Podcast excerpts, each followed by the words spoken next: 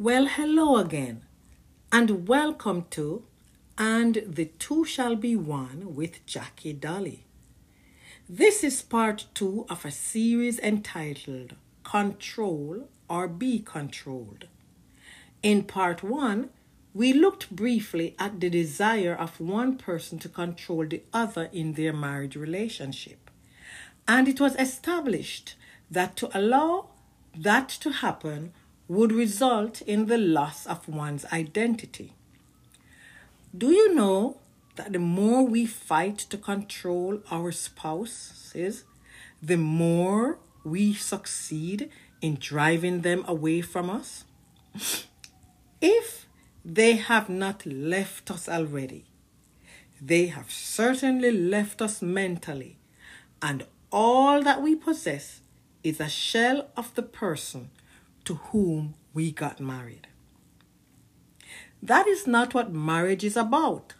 Marriage is intended to bring two individuals, the man and his wife, together as one wholesome, harmonious unit of willing cooperation.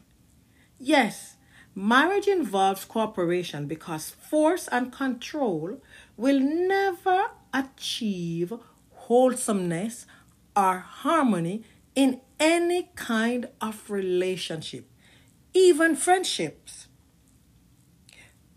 Now, because both spouses are free, expect that you will not always get your way. So be willing to give a little and take a little. That's what we call compromise. Compromise is good if exercised correctly. Compromise on your preferences, but never on principle. Controlling spouses stifle the love that they are so desperately seeking from the other. A controlling spouse is trying to minimize the risk of hurt to himself or herself. They do not like to be vulnerable. Any relationship entails a degree of vulnerability. The problem is that love is risky business. A person cannot demand it, it has to be given freely. The moment love is demanded, it is no longer love. A shotgun approach will never produce love. The sooner we realize that, the better it will be for our marriages. Controlling spouses also manipulate in order to control circumstances around them and to mitigate uncertainty. Uncertainty scares them. Manipulation entails lies and deception, tricking people to get your own way. That kind of behavior is not conducive to a happy marriage. Instead, it breeds misery for both spouses. Yes, for both of them. Why? Because the one trying to control through manipulation is miserable, and the one being controlled is doubly miserable. Happiness cannot exist without freedom, truth, and love.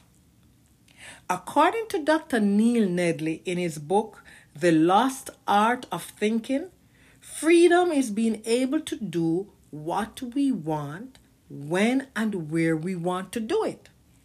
For freedom to exist, there must be the following different courses from which to choose, exchanges of different viewpoints, and the ability to exercise one's choice. Control has none of these elements. There is no choice in a controlling affair.